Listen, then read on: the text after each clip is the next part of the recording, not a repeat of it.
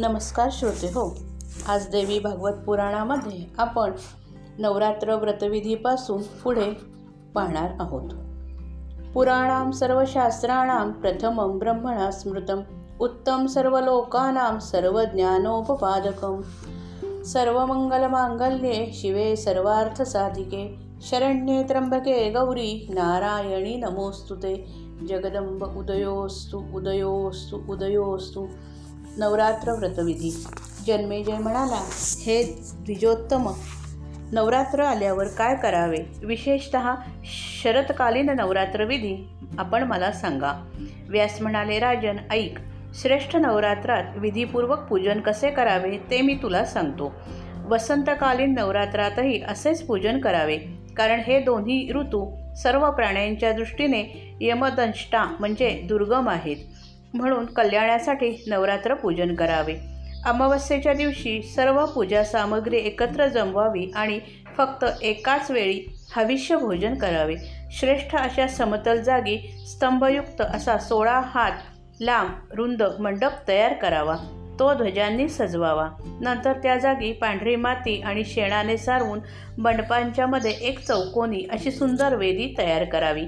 वेदी साधारणत चार हात लांब रुंद आणि एक हात उंच असावी. पाठीमागे एक उंच असे स्थान बनवावे. तोरणे चंद्राकृती टांगून सुशोभित असा मंडप पूर्ण करावा. रात्र झाल्यानंतर दैवीचे तत्व जाणणारे आचारवान वेद वेदांग ज्ञाते सर्वज्ञ अशा ब्राह्मणांना पाचारण करावे. मग प्रतिपदा झाल्यानंतर प्रातकाली नदी नदी न तलाव विहिरी अथवा घरी कोणत्याही सोयीस्कर जागी विधीपूर्वक स्नान करावे. प्रातकर्मे उरकून नंतर ब्राह्मणांना संतुष्ट केल्यानंतर पाठास सुरुवात करावी. पाठ करणारे ब्राह्मण एक तीन पाच किंवा नऊ असे असावे. पारायणासाठी शांत स्वभावाच्या ब्राह्मणाला पाचारण करावे. प्रथम वेदविधानाने स्वस्ती वाचन करावे. वेदीवर सिंहासन ठेवून त्यावर सर्व आयुधांसहित देवीची चतुर्भुजा प्रतिमा स्थापन करावी. ती प्रतिमा सौम्य रत्नाभूषणांनी युक्त मुक्ताहाराने सुशोभित दिव्य वस्त्रांनी विभूषित सर्व गुणलक्षणांनी युक्त अशी असावी किंवा सिंहावर आरूढ अशी शंख चक्र गदा पद्म धारिणी चतुर्भुजा असावी किंवा अठरा भुजा असलेली सनातनी देवी असावी. प्रतिमा नसेल तर वेदीवर नवार्ण मंत्राने युक्त दुर्गायंत्राची स्थापना करावी. पीठ पूजेकरता वेदीच्या दक्षिणेला कलश स्थापित करावा. तो कलश पंचपल्लवांनी संपन्न आणि वेदमंत्रांनी सुसंस्कृत करावा. त्यात श्रेष्ठ असे तीर्थ जल भरावे. एखादे रत्न किंवा स्वर्णही त्यात ठेवावे. मंगलाचरणासाठी गायनवादनाची व्यवस्था करावी. हस्त नक्षत्राने युक्त असलेल्या प्रतिपदेला केलेले पूजन श्रेष्ठ मानले गेले आहे. प्रथम संकल्प आणि नंतर देवीचे पूजन करावे. शक्य असल्यास त्या दिवशी उपवास करावा. नाही तर रात्रीच भोजन रात्रीच फक्त भोजन करावे. पूजा करण्याआधी देवीला निवेदन करावे. हे जगदंबे मी श्रेष्ठ नवरात्र व्रत करतो आहे. तू या कार्याला मला मदत कर व्रतकाली नियमपालन करावे. विधिवत मंत्रोच्चरणा चरणाबरोबर पूजन करावे. चंदन अगर कर्पूर सुगंधित पुष्पे मंदार करंडा अशोक मोगरा करवीर मालती ब्राह्मी यातील मिळतील ती फुले तसेच बेलपत्र व्हावे.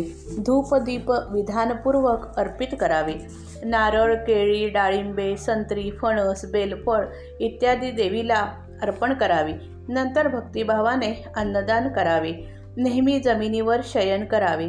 कुमारिकांचे पूजन करावे त्यांना वस्त्रालंकार प्रदान करून अमृतमय भोजन द्यावे. रोज एका कन्येचे पूजन करावे किंवा रोज एक एक वाढीव संख्येने किंवा रोज नऊ कन्यांचे पूजन करावे. आपल्या कुवतीप्रमाणे दान द्यावे. धन असताना कृपणता करू नये. हे राजन एक वर्ष किंवा दोन वर्षाची कन्याकुमारिका तीन वर्षाची कली कालिका सात वर्षांची चंडिका आठ वर्षांची शांभवी नऊ वर्षाची दुर्गा आणि दहा वर्षाची सुभद्रा मानली जाते. दहा वर्षापुढील कन्येला पूजनासाठी वर्ज मानले आहे. कुमारी पूजनाने सर्व मनोकामना पूर्ण होतात. श्रीरस्तू या मंत्राने किंवा अन्य कोणत्याही देवी मंत्राने पूजन करतेवेळी स्त्रीने सुरुवात करावी. जी देवी कुमार कार्तिकेयाच्या गूढ तत्वांची लीलापूर्वक रचना करते आणि ब्रह्मादी देवांना उत्पन्न करते त्या कुमारी देवीचे मी पूजन करतो. या मंत्राने कुमारिके कुमारिकांचे पूजन करावे. जी देवी सत् सत्वादी गुणांची त्रिमूर्तीद्वारा नाना रूपिणी असते आणि जी तिन्ही काळात व्याप्त अशी शक्ती आहे त्या त्रिमूर्तीचे मी पूजन करतो. जी सर्व प्राण्यांच्या पूर्वजन्मीच्या संचिताचे बीजारोपण करते मी त्या रोहिणीचे पूजन करतो. जर नवरात्राचे नऊ दिवस पूजा करणे शक्य नसेल तर त्याने विशेषत अष्टमीला देवीचे पूजन करावे. कारण दक्ष यज्ञाचा विध्वंस करणारी भद्रकाली अष्टमीलाच प्रकट झाली होती. नऊ दिवस उपवास करणे शक्य नसेल त्याने तीन दिवसच उपवास करावा. भक्तिभावाने सप्तमी अष्टमी आणि नवमीच्या रात्री भगवती पूजन केल्यानेही सर्व अभिष्टफल प्राप्त होते. वननासी रामाने आपली पत्नी सीता हिचे जेव्हा रावणाकडून हरण झाले तेव्हा किशकिंदा पर्वतावर नवरात्र व्रताचे अनुष्ठान केले होते. रामाला नवरात्र व्रतकथन. व्यास म्हणाले सीता विरहाने दुःखी असा राम एकदा लक्ष्मणाला म्हणाला हे बंधू जर सीतेचा शोध लागला नाही तर तिच्याशिवाय मी जगूच शकणार नाही. तिच्याशिवाय अयोध्येलाही परतणार नाही. राज्य गेले वनवास प्राप्त झाला पित्याचा मृत्यू झाला.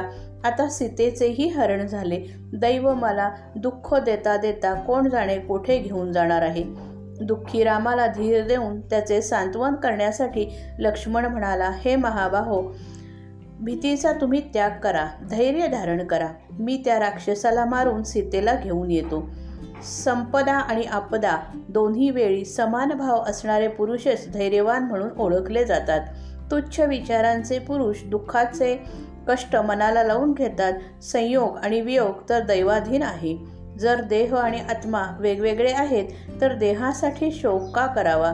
हे बंधू जर आवश्यकता वाटली तर भरत शत्रुघ्नाच्या सैन्याला बोलावून घेऊन शत्रू नष्ट करीन.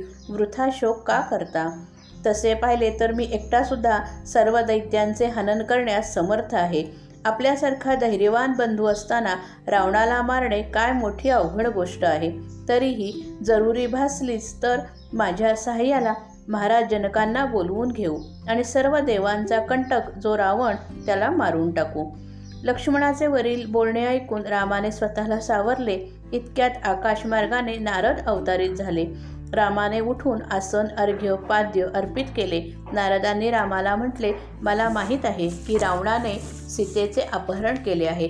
परंतु हे रामा तुमची उत्पत्तीच रावणाचा नाश करण्याकरता झाली आहे. त्यासाठीच तर सीताहरण आहे झाले आहे. म्हणून हे महाबाहो धैर्याने काम कर. सती धर्माचे पालन करणारी सीता आपले चिंतन करीत लंकेत राहिली आहे. इंद्राने एका पात्रात कामधेनूचे दूध घालून ते पात्र सीतेकडे दिले. ते अमृतासारखे दूध पिऊन सीता तहान भूक यापासून मुक्त झाली आहे. मी स्वतः तिला पाहून आलो आहे. आता ती अगदी निर्भय अशी आहे. हे राघवा आता तू रावणाच्या नाशासाठी नवरात्र व्रत कर. उपवास देवी पूजन जप होम इत्यादी सर्व विधी मी तुझ्याकडून करवून घेईन. या व्रतासाठी आचार्य मीच होतो. रामाने मग अश्विन मास आल्यावर नवरात्र व्रत यथासांग पूर्ण केले. त्याच्या भक्तीने प्रसन्न होऊन त्या प्रवर्षण पर्वत शिखरावर देवी अंबिका प्रकट झाली. मेघगर्जनेसारख्या गंभीर वाणीने ती म्हणाली हे रामा महाबाहो मी तुझ्या भक्तिभावाने प्रसन्न झाले आहे. तुझे मनोरथ पूर्ण होतील. देवांच्या अंशापासून उत्पन्न झालेले शक्तिमान वानर तुला सर्वतोपरी मदत करतील. तू यशस्वी हो असे बोलून देवी अंतर्धान पावली. आदितीला शाप. जन्मेजय म्हणाला हे मुनिश्रेष्ठ आपण सर्व ज्ञानांचे भांडार आहात. आपल्यामुळेच माझ्या कुलाची वृद्धी झाली. मी असे ऐकले आहे की शूरसेनाचा मुलगा वसुदेव यांच्या पोटी विष्णूने अवतार घेतला होता. वसुदेव धर्मात्मा असूनही त्यांना कारावास भोगावा लागला असे का? व्यास म्हणाले हे जन्मेजया भगवान विष्णू तर रथाच्या चा चाकाप्रमाणे पुन्हा पुन्हा अवतार घेत राहिले आहेत. त्यांनी यदुकुलात अवतार घेतला होता. त्या श्रीकृष्णाच्या अवतारण अवतारणाची गा गाथा मी तुला सांगतो. वसुदेव हे महर्षी कश्यपांच्या वंशात जन्माला आले होते. त्यांना पूर्वजन्मीच्या शापामुळे गोपालन करावे लागले. कश्यपांच्या अदिती आणि दिती सुरसा अशा दोन पत्नी होत्या. त्या दोघींनाही शापामुळे पृथ्वीवर जन्म घ्यावा लागला होता. त्या रोहिणी आणि देवकीच्या रूपात या पृथ्वीवर निर्माण झाल्या. त्यांना वरुण रूप वरुणाने शाप देऊन पृथ्वीवर पाठवले होते. त्या रोहिणी व देवकी त्या रोहिणी आणि देवकीच्या रूपात या पृथ्वीवर निर्माण झाल्या. त्यांना वरुणाने शाप देऊन पृथ्वीवर पाठवले होते. जन्मेजय म्हणाला महर्षी कश्यपांकडून असे कोणते पाप घडले होते की ज्यामुळे त्यांना पत्नीसहित शापित व्हावे लागले?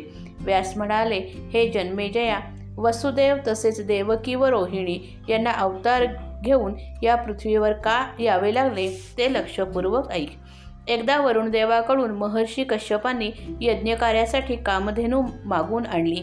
यज्ञ सं झा संपन्न झाल्यानंतर वरुणाने गा गाय परत करण्याबद्दल खूप वेळा कश्यप मुनींना सांगितले. पण कश्यपांनी ती परत केली नाही.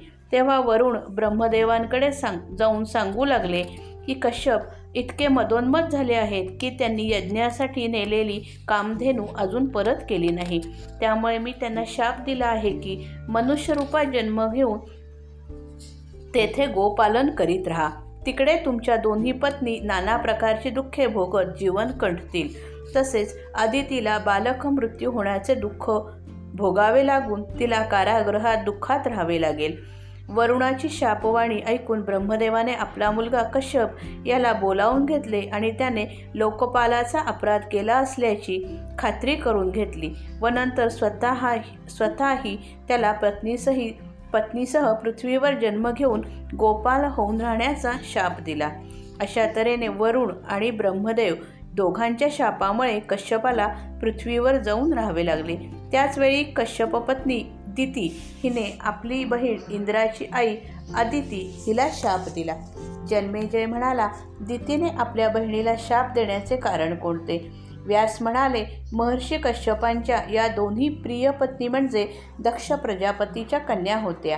जेव्हा अदितीला इंद्रासारखा सुंदर पराक्रमी मुलगा झाला तेव्हा दितीलाही असाच मुलगा आपणाला असावा असे वाटले. पण जेव्हा ती तिला मुलगा होण्याची चिन्हे दिसू लागली तेव्हा अदिती आणि तिचा मुलगा इंद्र दोघांनी संगनमत करून तिच्या गर्भाचे प्रथम सात आणि नंतर एकूण पन्नास तुकडे करून टाकले. ही गोष्ट कळल्यानंतर दिती अतिशय दुःखित झाली आणि तिने इंद्राला शाप दिला की माझ्या अर्भकाला तू जसे कपटाने मारलेस तसेच तुझे राज्यही जाईल आणि तुझ्या पापिणी आईने आदितीने जसे माझ्या गर्भाचे तुकडे तुकडे करविले तसेच तिची मुलेही होऊन मरतील आणि कारागृहात राहून तिला पुत्र शोकाने व्याकुळ व्हावे लागेल. अन्य जन्मातही ती मृत संतानच प्राप्त करेल. ही गोष्ट जेव्हा कश्यपांना कळाली तेव्हा ते दितीच्या सांत्वनासाठी म्हणाले हे कल्याणी तू क्रोध सोडून दे. तुझे पुत्र बलवान होतील. तुझ्या खंडित गर्भापासून एकोणपन्नास मरुदगण होतील. ते सर्व देव तसेच इंद्राचे मित्र बनतील. तसेच तू दिलेला शापही अठ्ठावीसाव्या मन्वंतराच्या द्वापारयुगात खरा होईल. मनुष्य जन्म घेऊन अदितीला आपल्या कर्माचे फळ भोगावे लागेल कारण वरुणानेही तिला शाप दिला आहे. व्यास म्हणाले हे राजन अशा प्रकारे आदितीला जन्म घेऊन देवकीच्या रूपाने पापाचे फळ भोगावे लागले.